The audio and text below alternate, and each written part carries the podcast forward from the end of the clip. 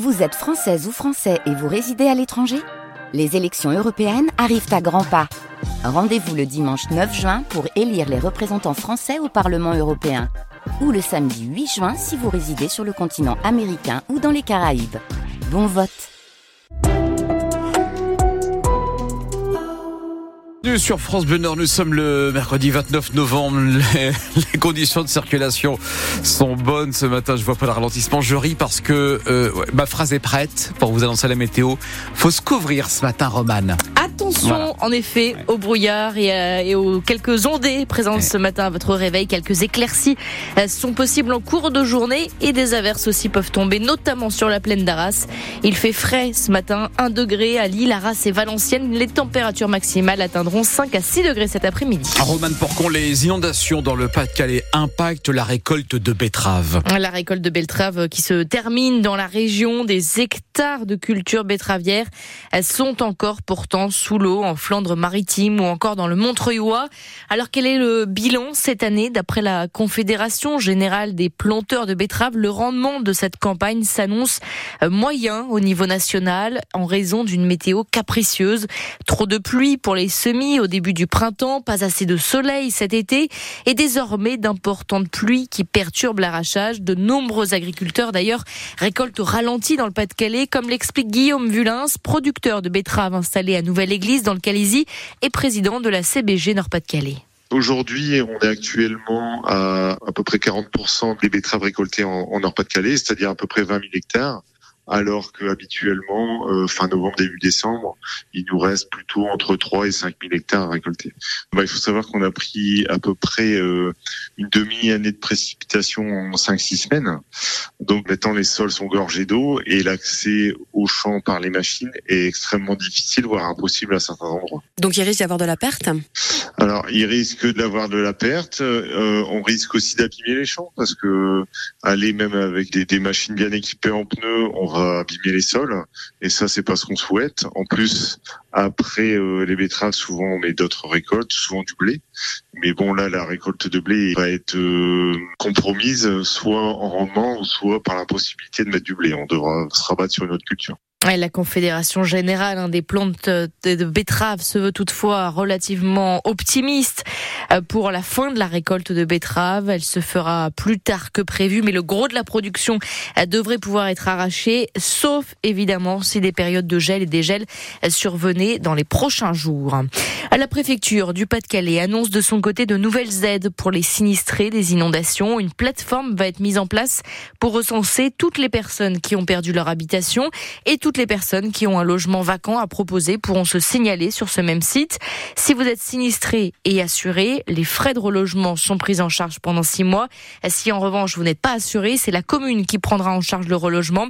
Les communes qui seront, elles, indemnisées par le Fonds d'aide au relogement d'urgence. Bienvenue, 6h33 sur France Bleu Nord. Xavier Bertrand, lui, interpelle la SNCF sur le nombre de bus de substitution insuffisants suite aux inondations. Les TER ne peuvent plus circuler actuellement sur les lignes Étape-le Touquet, Boulogne-sur-Mer et Étape-le Touquet, Saint-Paul-sur-Ternoise. Des bus de substitution ont donc été mis en place.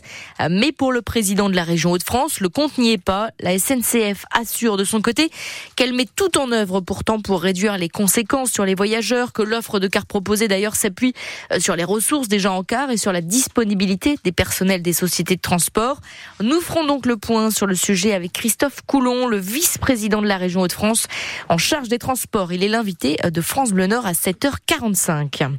Dans la métropole lilloise, c'est une véritable partie de ping-pong qui oppose en ce moment la métropole européenne de Lille et Alstom. La MEL a annoncé hier attaquer en justice le constructeur ferroviaire en raison d'un retard accumulé d'au moins 10 ans pour la modernisation du métro lillois.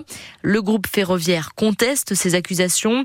Et ce matin, nouveau revers là de la part de la MEL. Dans le journal Les Échos, Damien Castelin, le président de la MEL, s'adresse dans une lettre lettre ouverte à Philippe Petitcolin, le futur président du conseil d'administration d'Alstom. Il souhaite attirer son attention sur la situation critique dans laquelle se trouve la collectivité face au retard accumulé, un métro saturé, un service de transport dégradé.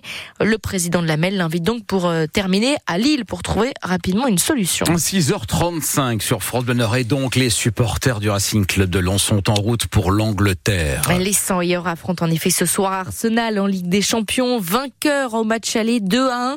Les Lensois doivent l'emporter s'ils veulent obtenir leur place pour les 8e de finale. Lens est actuellement 3e de la poule à 4 points des Anglais et c'est tout le peuple artésien qui se mobilise avec un village des champions à Lens ouvert de 16h à 19h sur le parvis de l'hôtel de ville. Des animations, parties de foot, tirs au but, jonglage et puis vous pourrez suivre également le match sur un écran géant rue Lannoy. Évidemment, le match est surtout à suivre ce soir sur France Bleu Nord, émission spéciale dès 19h avec Adrien Bray et Bastien Ducrot. Le coup d'envoi, c'est à 21h. Et puis battre Arsenal nous enlèverait donc une bonne épine du pied. Oui. En parlant d'épines, Pascal, à moins d'un mois de Noël, est-ce qu'il ne serait pas temps de préparer son sapin de Noël? Alors, peut-être qu'à la maison vous avez déjà sorti les décorations, peut-être que vous êtes comme Pascal, vous attendez mi-décembre pour être sûr d'avoir encore quelques épines au moment des fêtes. Alors quand est-ce qu'il arrive ce fameux sapin? Le jour de la Saint-Nicolas, le 6 décembre. Parce qu'habituellement, c'est la date qu'on pose le sapin. Donc, on a toujours fait comme ça. Et selon la tradition, il me semble bien que c'est à la Saint-Nicolas. Ce week-end, ce samedi même. Moi, comme j'aime les vrais sapins, il fait assez chaud chez moi. Du coup, je veux que le 25 matin, ils soient encore frais, quoi. D'ici 15 jours, 3 semaines. Normalement, c'est comme ça, Noël. C'est Noël, c'est pas un mois avant. Le 18, 19 ou 20, à peu près, décembre. Vers la Saint-Nicolas en général. C'est parce que c'est une fête Saint-Nicolas. Moi, dans ma jeunesse, on fêtait la Saint-Nicolas et non pas Noël. Et puis, j'estime que ça ne sert à rien de mettre trop tôt. Après, là, déjà, quand je vois les décos là, pour moi, c'est trop tôt. Moi, je suis du 9 novembre, je l'installe après mon anniversaire, vers le 20 ou vers le 20 novembre à peu près, quoi. Ouais. Autant en profiter, quoi. Ouais.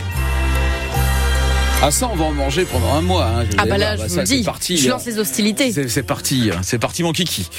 Et vous, c'est fait votre truc, votre sapin de Noël, non ? Non, mon sapin va arriver. Thomas, vous en mettez un de sapin de Noël ? Oui, je l'ai pas encore prévu, moi. Moi, c'est cette semaine, je pense. Ah, vous aussi, d'accord.